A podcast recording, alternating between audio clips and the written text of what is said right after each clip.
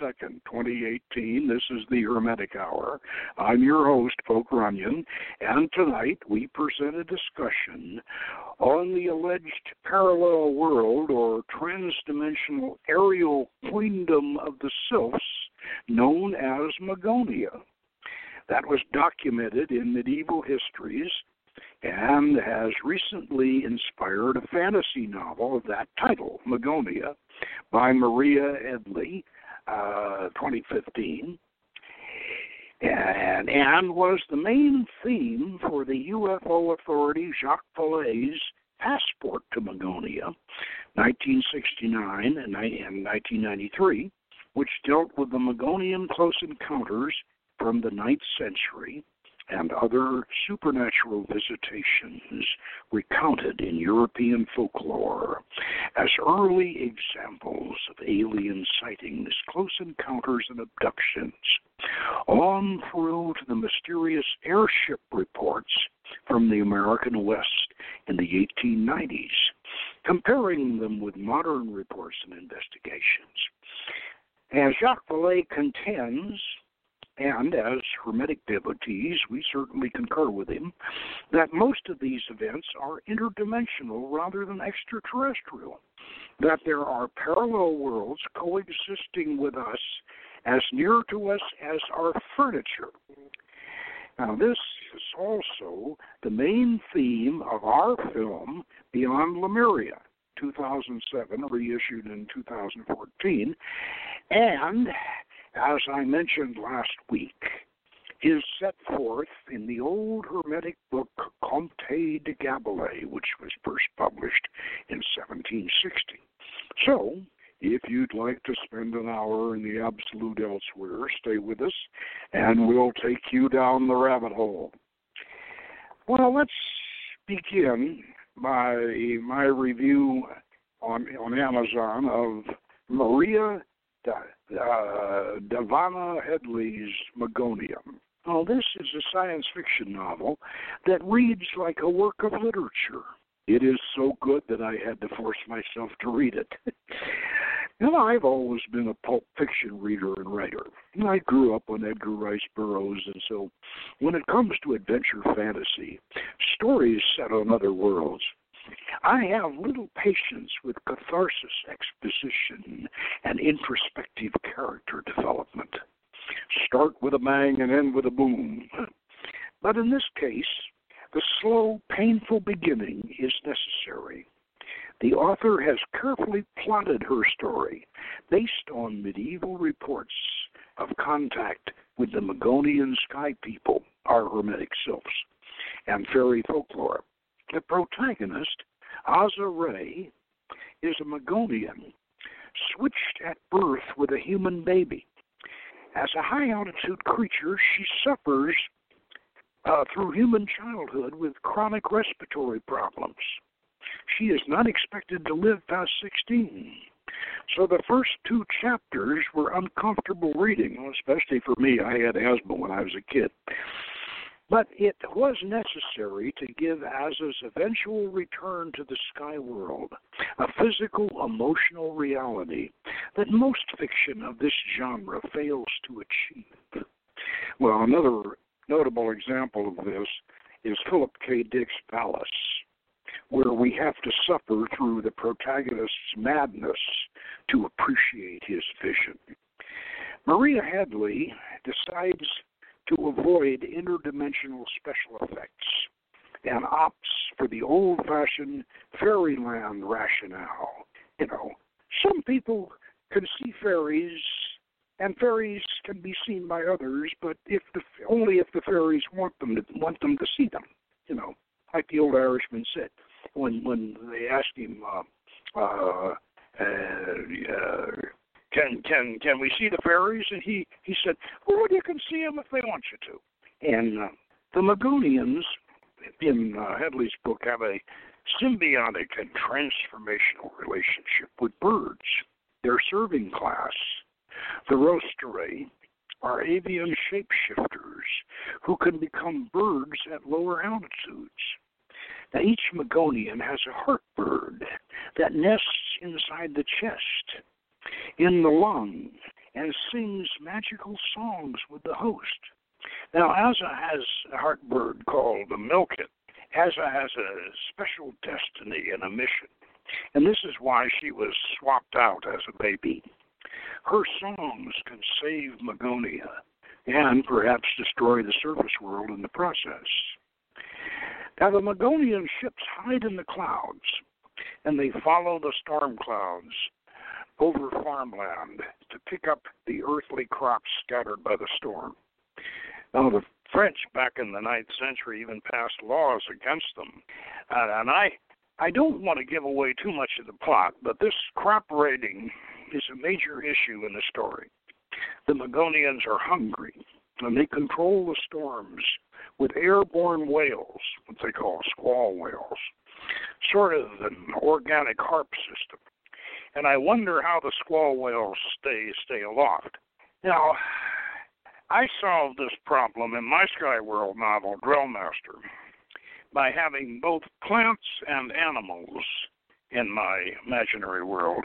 Uh, and the animals included giant squids, which I call drells, and they produced buoyant gases. Now the plants made buoyant seed pods, uh, and the uh, and the drells and and, and uh, other aerial animals uh, produced uh, buoyant gas organically in their systems, and they had fly bladders, like a swim, like a fish's swim bladder.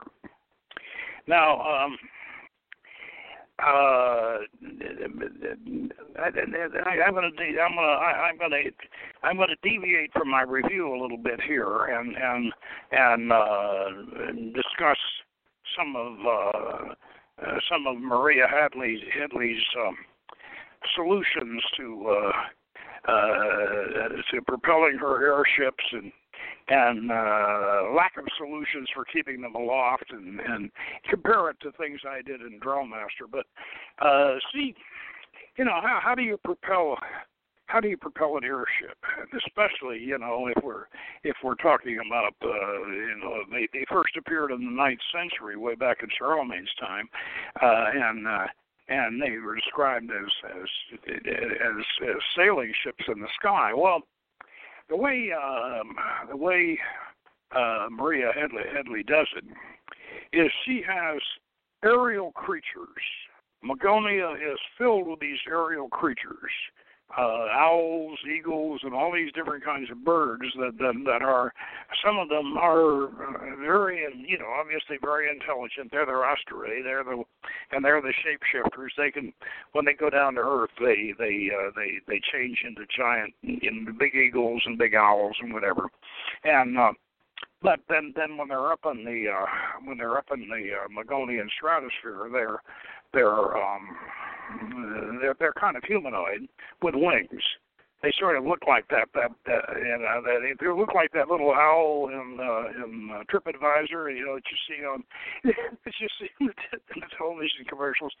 Uh, and um, but um, the way uh, Aza's ship, the big ship, is propelled, they have a giant bat, a giant bat, and this bat and and and and he he's re- really not enslaved. He he's this sentient being, but he propels the ship with his bat wings.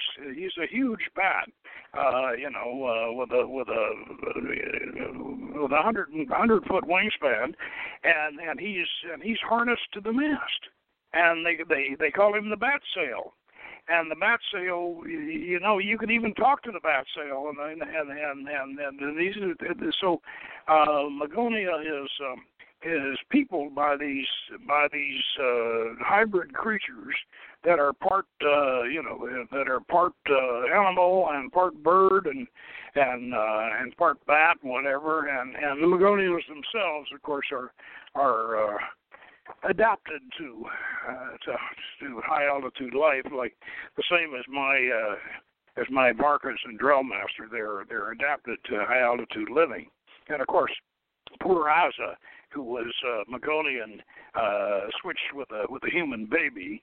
She almost dies as she's growing up. In fact, they don't expect her to live past 16 because she has these terrible respiratory problems, and her lungs aren't in the right place, and and and uh, her physio and her physiology is completely different.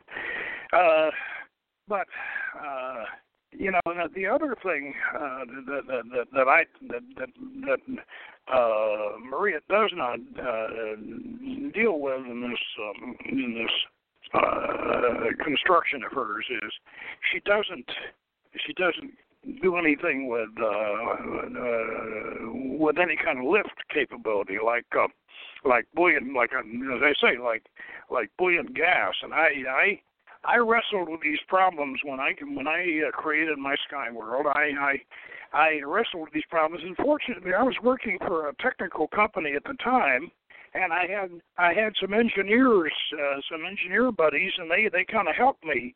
They helped me design sailing airships and and and uh, and how do you know how do we keep these things aloft? Well, I conceived of of uh, seed pods that were filled with with, with this with this uh, um, uh, buoyant gas, and the seed pod would come up from the roots of the tree.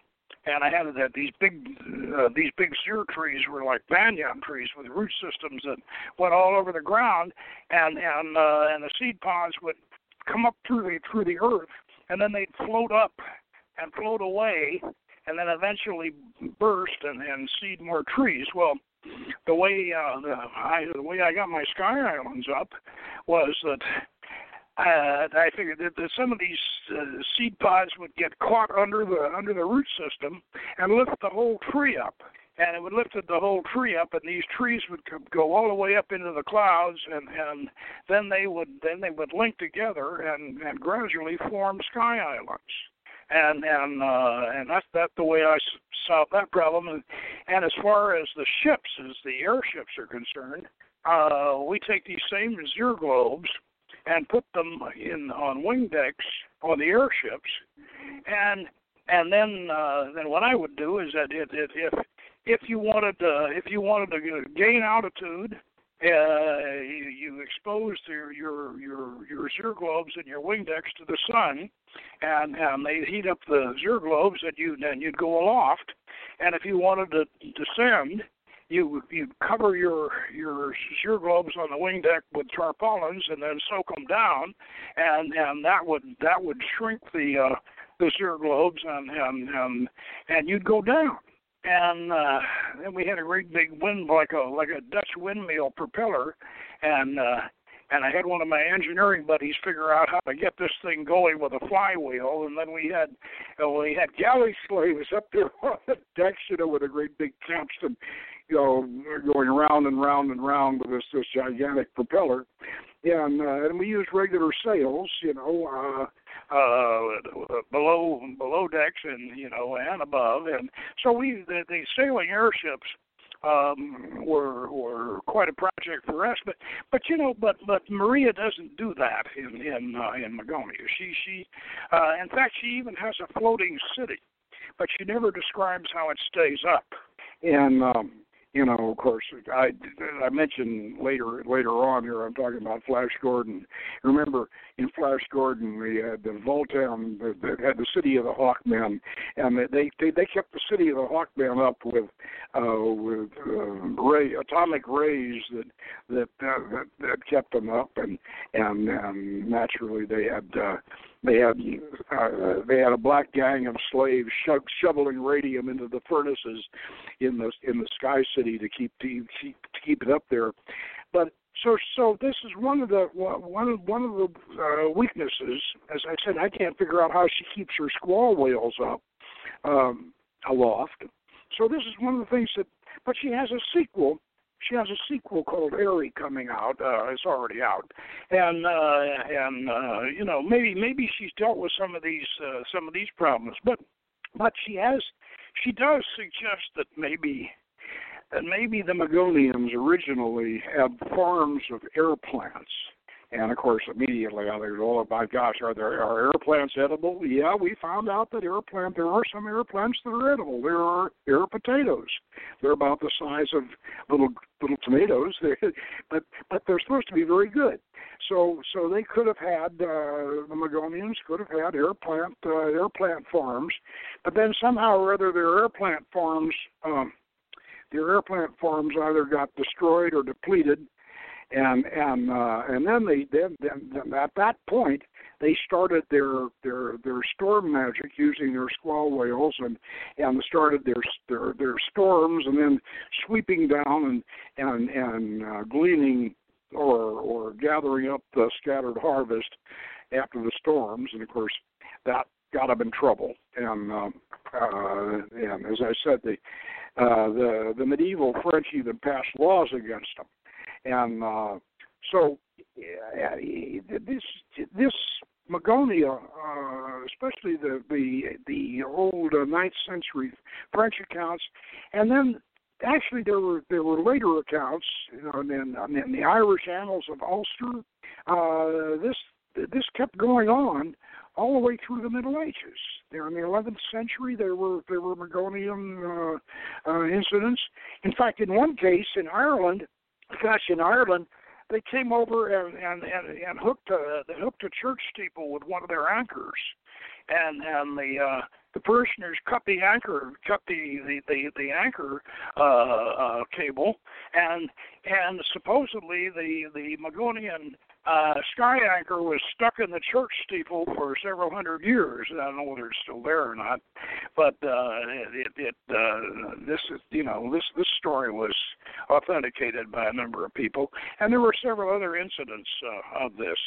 But uh, uh, I, as I said, I I, I I have a lot of questions, and maybe the second, maybe the sequel, I'll, I'll get some answers to them of what kind of solutions that she's come up to, come up with on how to how to keep things elevated, and because for one thing that that that uh, that uh, she does not do is, as I say, any special effects, and that includes interdimensional doorways. You know, there's no Bermuda Triangle, there's no uh, wormhole, or there's no uh, going through a, you know, uh, like uh, like going through a Stargate or anything like that. They're there in this. These um, the Magonians in her book are are they're using that kind of fairy magic. In other words, if you're one of the if you're one of the people that can see them, then you'll see them, and and uh, and then and and and if they want you to see them, yeah, you'll see them, but otherwise you won't see them, and they hide in the clouds, and and um, so. Uh, and I mentioned here is that unfortunately most of the plants in the Voynich manuscript they seem to have root systems. Uh, but then you know, that I was hoping that the Voynich manuscript was suggesting that it might be written in Magonian. Uh, but it could be, but but most of the plants that are shown in there seem to have root systems, so so uh, they don't look like air plants. Um, and uh, so we're going to need something like the Bermuda Triangle to navigate between worlds.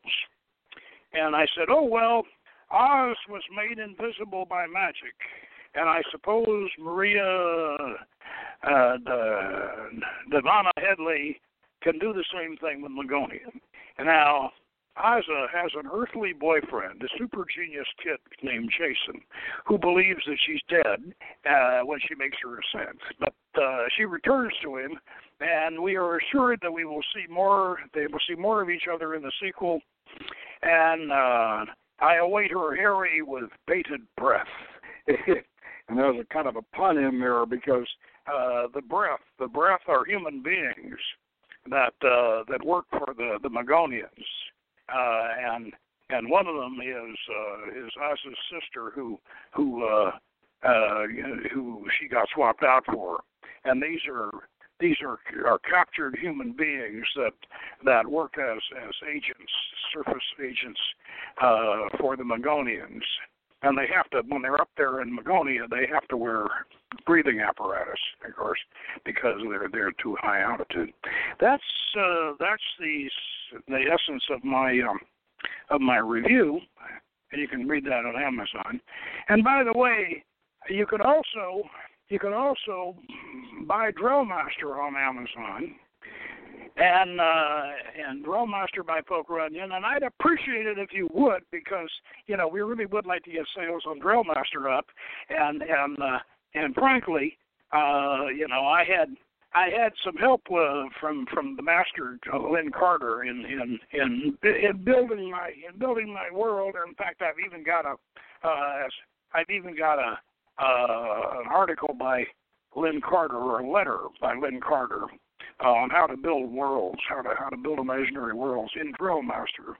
That's worth the whole price of the whole book. This is by Lin Carter, and eventually became his book, Imaginary Worlds. It, it, it, he expanded that letter into a whole book, uh, which I'm which I imagine. Uh, uh, Maria Hadley has probably read Imaginary Worlds on how to build an imaginary world, and that's in that, that original letter that became eventually became that book is in Drill Master, and Drill Master. So so let's uh, uh, so let's let's go on Amazon and order Drill Master and and and uh, and and and and, oh, and get and, and get Magonia too and and compare compare uh compare my sky world to hers. I, I and and and uh and you know I I'd appreciate that appreciate that. And and and uh so anyway as I said in the review Ms. Hadley has avoided special effects, dimensional portals, wormholes, stargates, and other quantum physics parallel world gimmicks, such as our intergraviton in Beyond Lemuria. That was our that was our interdimensional film. Now, and she made her Magonia invisible by magic, the same way that L. Frank Baum did with Oz after the Wright brothers opened the air age back in 1900s, the early 1900s. Now, Hadley's approach is similar to Richard Shaver's presentation of his inhabited cave world of the 1940s and 50s amazing stories.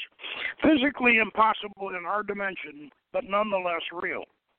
Now, unlike Shaver's caves, she doesn't claim her Magonia is really up there, but she does not try to. But she does try to make it convincing.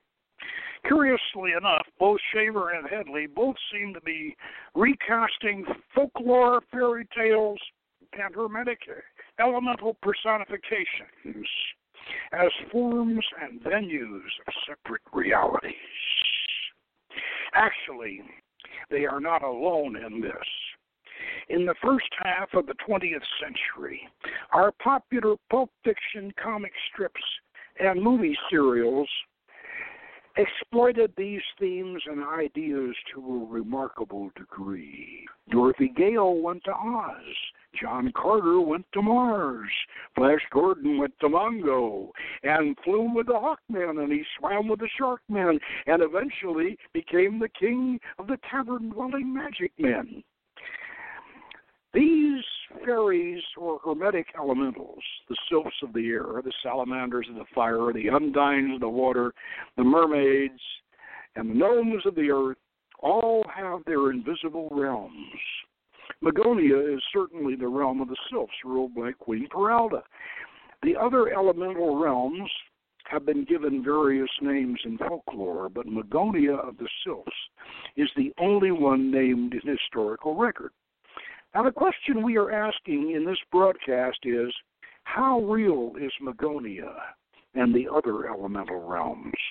The cavalier answer might be, well, how real do you want them to be? I had followed a family tradition and read the Oz books to my daughter from age five to nine each evening before she went to sleep. One day she came to me with a very serious expression and said, Daddy, I want to go to Oz. How do I get there? Well, I thought about this before answering, and I decided that I would be as truthful as I could be, which is the best way to be with a child, and give her the only magic secret I knew that would get her there. I picked up an Oz book and I handed it to her, and I said, Learn to read this yourself, and it will take you there, I told her. Well, she took my advice and devoured all the Oz books and by the time she had graduated from high school, she was writing her own science fiction and fantasy stories that were frankly better and more imaginative than what I had been writing at her age. Now, in reflecting on this, I'm convinced that the human imagination is the greatest creative power in the universe. It is the power of God and His angels. It is the blueprint of the future, the vision of what is to be and what is hidden from us in the other nows of the simultane. Those dimensional layers or worlds of the multiverse that exist in the same spaces we share at differing levels of frequency and vibration. Is Magonia real? Is it really there in our sky? Well, let's read about the simultane from Secrets of the Cavern World by Richard S. Shaver. And this is this is from the booklet that you get when you order when you order Beyond Lemuria second edition. You'll get Secrets of the Cavern World. And um, I'm going to read uh, read from this booklet because Richard Shaver was uh, he, he came up with a with a theory that is, quite frankly remarkable. Uh, now let's see. He privately believed in his mysterious cavern world that was actually in another dimension or a parallel world. In order for you to appreciate the significance of this concept in Shaver's universe, a little background is necessary. In the 1940s, it was just barely possible to imagine that survivors of an ancient race of extraterrestrials might still be living in a vast underground cavern network as Richard Shaver had envisioned, especially if you were a young teenage science fiction fan like I was. However, even Raymond A. Palmer, Shaver's editor, and co conspirator in the Shaver mystery stories, tried to convince Shaver that his Deros and Teros of the caverns were astral spirits, not physical beings. In those days, the parallel worlds uh, theory was only a literary device, and Palmer Palmer's idea of ghosts on the astral plane was derived from an occult Bible called Oahspe that postulated spirits of the dead, ghosts in the stratosphere. No wonder Shaver rejected Palmer's suggestion. In in those days, uh, accessing other dimensions or parallel worlds was either fantasy or insanity. And Dick Shaver kept his history of mental illness secret and had an instinctive fear of admitting that his visions were in any way unreal. Even so, in his true cavern stories, entering the subterranean world is a dreamlike experience. See Mandark and the Dream Makers. And in the Mind Rovers, he penetrates into the brain worlds of others. And in Mirrors for a Queen, he uses an old book of black magic and a pentagram with mirrors at its points to reach another dimension. He firmly believed that all magic was based on the lost science of the elder gods. But that lost science was very magical. Shaver was much influenced by the fantasy fiction of Abraham Merritt and James Branch Cabell. He believed both writers were telling true stories. In the case of Merritt's Moon Pool and The Face in the Abyss, the secret underground worlds were in this dimension. But James Branch Cabell's dream worlds were obviously in another time and space. Shaver was an omnivorous reader of mythology and romance. He had no style of his own, but he imitated whatever style fit the story he was writing. Palmer told him to write the Shaver mystery stories for Amazing in the style of Edgar Rice Burroughs, and Shaver complied. Came to what I consider his best and most important work, The Tale of the Red Dwarf, and its two sequels. He wrote in a style mix of Merritt and Cabell. In Shaver's rambling forward to the tale of the Red Dwarf, he reveals that he is finally going to tell us the truth and tell it as fiction. There are three Red Dwarf novelettes that constitute one complete fantasy novel, but they were published from 1947 to 1949 in two different magazines. The third part, called Erdus Cliff, fully reveals Shaver's interdimensional concept, which he calls the simultane. This is an endless succession of dimensional layers or membranes he calls nows. Now, this sounds like the strings and branes of quantum physics M theory, but now you got to remember this was 1949. Now, the back in the backstory, Lua and Aegon seek the lair of the witch Feronia at Erdus Cliff in their quest for magical secrets and treasures. As Lua puts it, I have read in a book that was not written on this world of other worlds like our own, separated from us only by a little slice of a thing called multi time or space time or some other word meaning dimensions unknown, and it's called the simultane. That magic is the crossing and mingling of these worlds, planes of like, and the bringing of the knowledge of one into the other. And the way of this is known to the witch of Erdus Cliff. Feronia agrees to help them, but the price of her aid will be the rescue of her lost lover and her child trapped in the simultane. They ask why she has not done this herself, and she explains that someone must operate the machine to keep the gate or the empty or the interdimensional tube open for them to return. The tube, the tube, the tube seems like a wormhole. But there, there were no wormholes in 1949, and if the gate reminds you of uh, TV's Stargate, well, that was 50 years later. So, along with the story by Richard S. Shaver, and I'm quoting directly from the Red Dwarf now.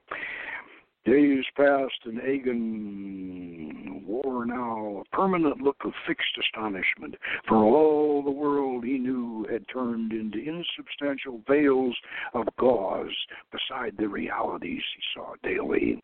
And this day they were ready, and Feronia showed them the door that was not a door, but a flickering dread nothingness that went in and in forever into the rock or into space or where one could not see for the blue flames that licked always upward and across the tube of force.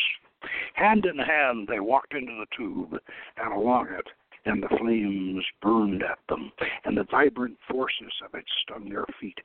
But something else from behind them exhilarated and protected them, and as they walked along, courageous and with high hearts, now through the walls they saw the naked anatomy of the simultane, and about it the immaterial, tenuous, whirling, lacy curtains of repeated nows, thin, separated only by time, as the leaves of a book unleafing in the wind. On one of these painted windows that are worlds like our own but different is where our quarry is trapped, Lua's voice was strong in Egan's ear. Strong and brave, yet it wavered, and as from the very awe of the terrible repeated variance of the simultane, which mortal eyes never see. What would happen to us if the witch of Erdus shut off the great machine that throws this flow of energy upon which we walk? asked Aegon. Staring hard at Lua's face, transparent now as tinted glass, a tall ghost of a life wavering beside him as a thin wine glass shivers from repeated ringing blows. Well, we would wink out like two lights the wind blew upon, and this fearful tube of force with us, of course. Lua did not look at Egan, but her eyes searched. Always the fearful complexities of the repeated planes of immaterial reality. Separated by the dark nothings she felt were just as much as something, but something beyond her eyes, search, or her mind's grasp. We must travel to the end of this, no matter what may happen to us. For that is how this Durga of hers planned it. And then he was to return without delay, but he did not return. and neither will we without him, Egan. I could not bear her face to come back without her little son. To watching the endless shadow play of life and the cities and works and movements of the worlds that their strange, vibrant walkways seemed to drive through, as a spit through a fowl, or as a sword driven through the pages of a picture book, and each page was a world without end. To his eyes, stretching beyond sight, tall towers, square and endlessly windowed, where little ships flew through the air and big ships plowed the oceans, and men lived and died. There on the immaterial transparence that was to him but tinted glass or the film of soap bubbles. They passed through the walls of this world of speeding planes and smoking ships and clanking machines, and another world and another and another, and many another still, and each different and varied, yet monotonously the same in a weird repetition of shapes and size, and movement and meaning to his eyes. Far off, they could feel Feronas manipulating the terrible power that upheld them, and the tubes about them seemed to lower, and their stomachs felt the rush downward. The time she set for us has passed, and she is trying to set us exactly down where she set her man down and left him there. She has done exactly as she remembered it. And if she is right in her work, we will find some trace of him. And if not, we had better just stay where chance leaves us. And we could try and try again, Egan. If we return to the to the tube of force, she will know and we'll repeat the calculations differently. Now it seems the tube lay open before them, and they walked out on the on the plane of the simultane, as Egan thought. But immediately they stepped upon the bare and awful rock of the ever existent. It changed, and there was grass over soft earth, spree under their feet, and the frightening transparency of the inconsequential reality was gone. The simultane was gone from their eyes, hidden by the now reality of the world they had set their foot upon. Now, some of Shaver's ideas were inspired by H.G. Wells' Time Machine. Wells' Morlocks may also have been uh, have been the model for his evil subterranean Deros, but Shaver probably believed that Wells was seeing true in the present and placing his vision in the far future. There is enough that is original, remarkable, and even prophetic in Shaver Simultane to strongly suggest that this was his private interest in the cavern world, and as true a glimpse into ultimate reality as we poor blind mortals have yet been gifted with. In this regard, please watch and read the message that ancient Hermes Trismegistus delivers from the summit of Mount Shasta in our film Beyond Lemuria. And I will read that, that before we conclude the broadcast.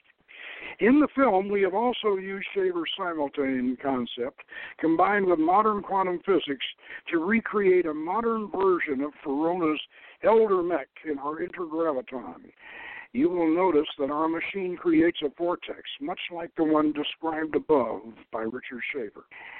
Now, if you're interested in learning more about the Shaver mystery, we suggest that you order The Hidden World number three. That's The Hidden World number three. That's Mandark from Amazon, and, and, and I wrote the foreword to that one.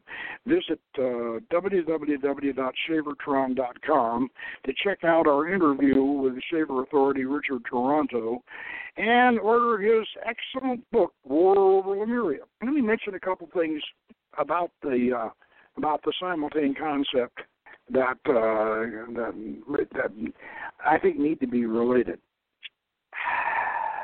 the particular now that we are in, that particular now, stretches all the way out to the farthest galaxy that we can see. That's part of our now. Now, it could also be everything we're seeing out in the night sky could also be in other nows. And there could, you know, we we could be seeing, we could actually be seeing, seeing through uh, through a veil of nows. We could, that's possible. But there's one thing that I, that that one fact that makes this whole thing far more understandable. We are now our universe that we could see, and this includes what's in what's all the way out there in space, is only a small portion, a small fraction of the matter of the whole universe, the whole the whole multiverse. Let's call it the multiverse. It's only a small fraction, and if if we took all of the if we took the entire mass of the universe as we know it to be, and and divided it by the fraction of, of of matter that we can detect in our own universe, then we have at least eleven different levels, eleven different nows of the simultane. Now that and that, I'm, I'm, that this is this is this is quantum physics. I'm not I'm not uh, I'm not making this up. Uh, this is this is the way things are. So uh, the parallel worlds, this parallel worlds idea, is uh, not something that you can turn your that you can't say, oh, that's just that's ridiculous. No, it's not. It's very, very, very not only possible, it, it it's probable, and in a way, it's kind of frightening. And um, you know, um, so I, as I said, the um, the, the the concept of, of the the hermetic elementals at least Magonia is one of the is one of the levels, the Queendom of Paralda, uh, which would be uh, but uh, but the the uh, the Kingdom of Gob, King of the Gnomes, was was primarily the one that Shaver uh, that Shaver was dealing with, uh, and uh, and uh, then of course he also dealt with the uh, with the, the with the queendom of Nixa, the queen uh, of the Undines, Shaver did, had had a number of stories about the about the mermen, uh, and and uh, and like I, I'd like to while, while we're mentioning that, I'd like to uh, uh, to mention our good friend Bill Mistele and his and his elemental in his books on the elementals and the uh, sylphs and gnomes and salamanders and and uh, and his stories of the Undines. That's Bill Mistele and, and his his books on on on on elementals and and the inter and, and the interrelation of elementals to human beings and and uh, according to Bill Mistele, uh, you know he he he meets a number of, of human elementals. Uh, uh, you know, various you know sylphs and undines and and and uh, these are fascinating interrelation that that, that Bill Mistele uh, recounts between between uh, human beings and, and and elementals, especially between people and undines. And uh, this this was originally dealt with in in uh, that Hermetic book that we referred to, the Comte de Gabalis, uh, which talks about the the actual marriages between uh, between human beings and elementals, and uh, so these parallel worlds have a have a history and, in history, and, and of course also have a history in folklore. Now, um, that this uh, this uh, Shaver was 1949, years before the parallel world concept was taken seriously by physicists such as Michio Kaku, who wrote Parallel Worlds and published in 2004. And uh, and yet there is there was a scientist back in the 1960s who took it took parallel worlds theory seriously. I'm referring to the French astronomer and computer scientist Jacques Vallée in his 1969 book Passport to Magonia.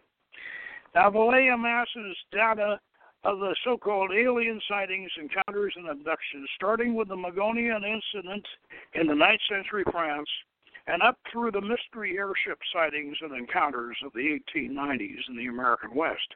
And he concludes that the most probable explanation for these phenomena is that they are interdimensional.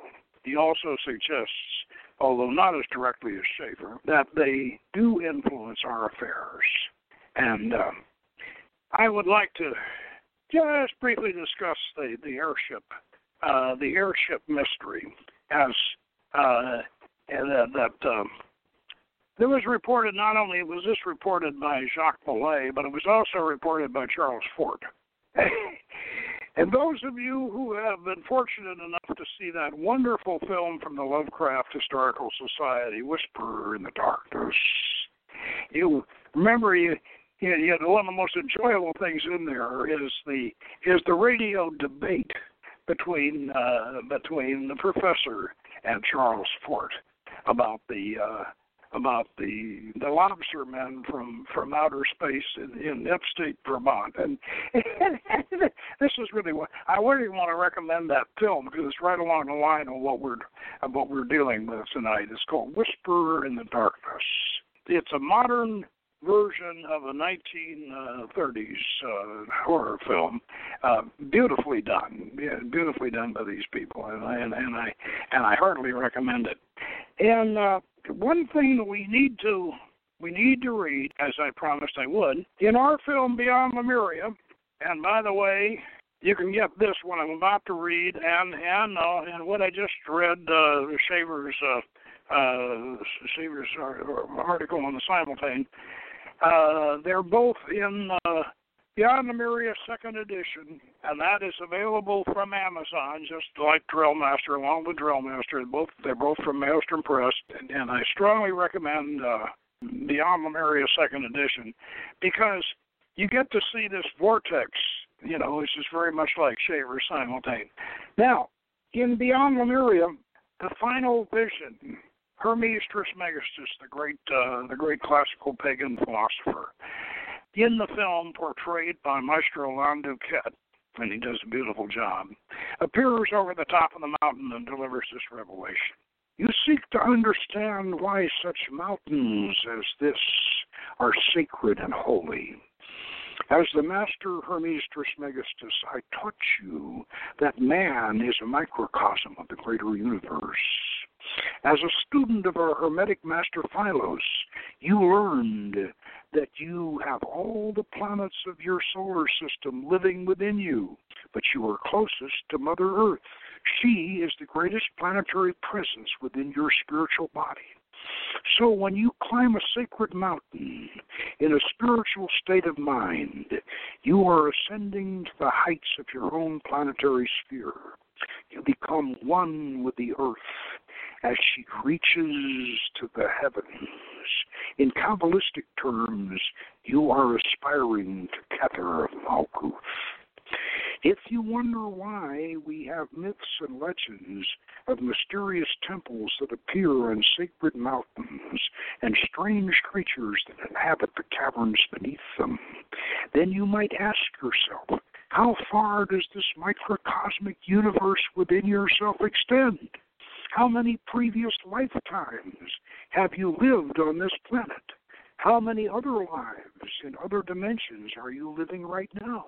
We see an endless march of worlds going on and on beyond our conception, and yet it is only one dimension that we perceive. There is an invisible infinity of parallel and adjacent universes just outside of our limited perception, in which our counterparts, our shadows and reflections, live and die behind dark curtains that most men never part except in dreams. And this whole vast, interconnected multiverse belongs to each of us alone. We are the masters of our own personal cosmic infinity, where life imitates art, and art imitates life, and everything in creation is a metaphor. You carry heaven and hell in your own pocket. As above, so below. As within, so without. In our philosophy, these other dimensions are considered to be levels of reality. There are many sublevels and superlevels, but three essential realities include them all your personal reality, your shared reality, and the ultimate reality. To resolve these three realities into one, you must find that still, silent center point within yourself where the veiled light we call God resides. You will find God nowhere else. Uncover that light and let it shine forth from within you, for that light is the ultimate reality. It transforms your personal reality and it illuminates your shared reality. To the one who is illuminated, all others are reflections and aspects of himself. This is the one source of his compassion and the true measure of his morality. However, I must leave you with a warning. Wisdom and immortality are the treasures of enlightenment, but no one else can give you that which is yours to find within yourself. No one else can make the decisions for you. Good and evil are for you alone to define. In darkness you may find the light, or beyond the light you may discover darkness. For in truth, you can't have one without the other. The choice must always be yours. And that wisdom of Hermes, I think, is is uh, as I say, that's in a spiritual sense, that's worth the that's worth the price of the whole video, which of course is fairly reasonable. It's only nine dollars, and uh, you know, uh, we we didn't mention them. We didn't talk too much about the mystery airship, uh, but uh, that that's the final, the, you know, the final culmination in modern, in fairly modern times of the Magonian, of the Magonian airships. Back in the 18, in the 1880s, there were all these sightings from California on through to the Midwest and and and all you know uh, down the Mississippi and the Missouri, all the way down to Texas, of this of this airship, uh, this this dirigible, and uh, it ranged in size from uh, from 60 feet long to uh, you know to hundreds of feet long, and and it uh, it was it was really a um, an airship that was that was far ahead of its time. Uh, and and uh, and it it was uh, there are newspaper articles about it, and the and the the the the, the, the airship uh, crews were taking people for rides, and they were going over farms and and and uh, and and asking farmers to let them, you know, the, to to fill up their milk their their, their milk pails and um, and uh, and uh, they're stopping for you know for repairs and various things. Uh, and these were these were reported. There were there were there were hundreds of reports uh, and, and newspaper articles and and uh, and all of, of the about this this phenomenon. And then and, and eventually this this vehicle crashed down in Texas and and uh, uh, the remains of it supposedly got got pilfered, uh, and, nobody knows where they are now. But but this this was all very well documented in newspaper articles, and uh, it it it sounds it's it sounds almost like a like a sort of a modern rerun of the of of, of the of the Magonian thing, uh, or a, a presage of the UFO uh, encounters. Uh, but uh, you know, if you read the Wikipedia article on it, the mystery airships, uh, they they debunk it by saying, well, yeah, there really were some experimental craft like that that were being made and all that. But to tell you the truth, I suspect that that all these reports of the experimental craft that were that were that were being uh, from all the way from 1863. I'm not sure that those that those experimental craft, or actually if they existed, uh, I'm not sure they existed in this contiguous uh, slice of the simultaneous. They might have been in somebody else's. Uh, the debunking sounds much like the development of the so-called Vril Society flying saucers back in Germany in the 1920s and 30s all of which seem very well documented with photos and blueprints. We have to ask ourselves did the real project occur in the now of our continuity or somewhere else in the simultaneous? Now we wonder, this, this brings up the question is there an Area 51 in Magonia? And, and of course, what we've been discussing tonight brings up a number of, of questions. Remember, I said that only a small portion of the physical matter of the universe exists in our now, simultaneous, in the in the contiguous now that we can detect, and that includes going, that includes everything we're seeing through the Hubble telescope and all the way out to the furthest galaxies. And I'm not saying that if we look all the way out to the Big Bang, I'm not saying I'm not trying to say that that that that that, that, that we're not seeing through other nows. We may be, but as far as we can detect, in our universe is only a small portion of the actual material in the total universe. which means that there are at least at least eleven other dimensions, and probably a great deal more after that. So with that in mind, let's let's remember I remember I said I was going to take you down the rabbit hole tonight. Okay, let let's let's ask ourselves some questions. Does Pepe the Frog travel between dimensions? Is there a now where Hillary is president? Can people from Trump's now, which is the now we are in, visit or immigrate to Hillary's now? And does fake news originate in another now? And if so, how is it transmitted to this now? and do we have personal counterparts in other nows? How many nows can we live in simultaneously? Can we die in one now and be born or continue living in another? Can we develop an interdimensional internow internet? Oh boy. Do we already have one?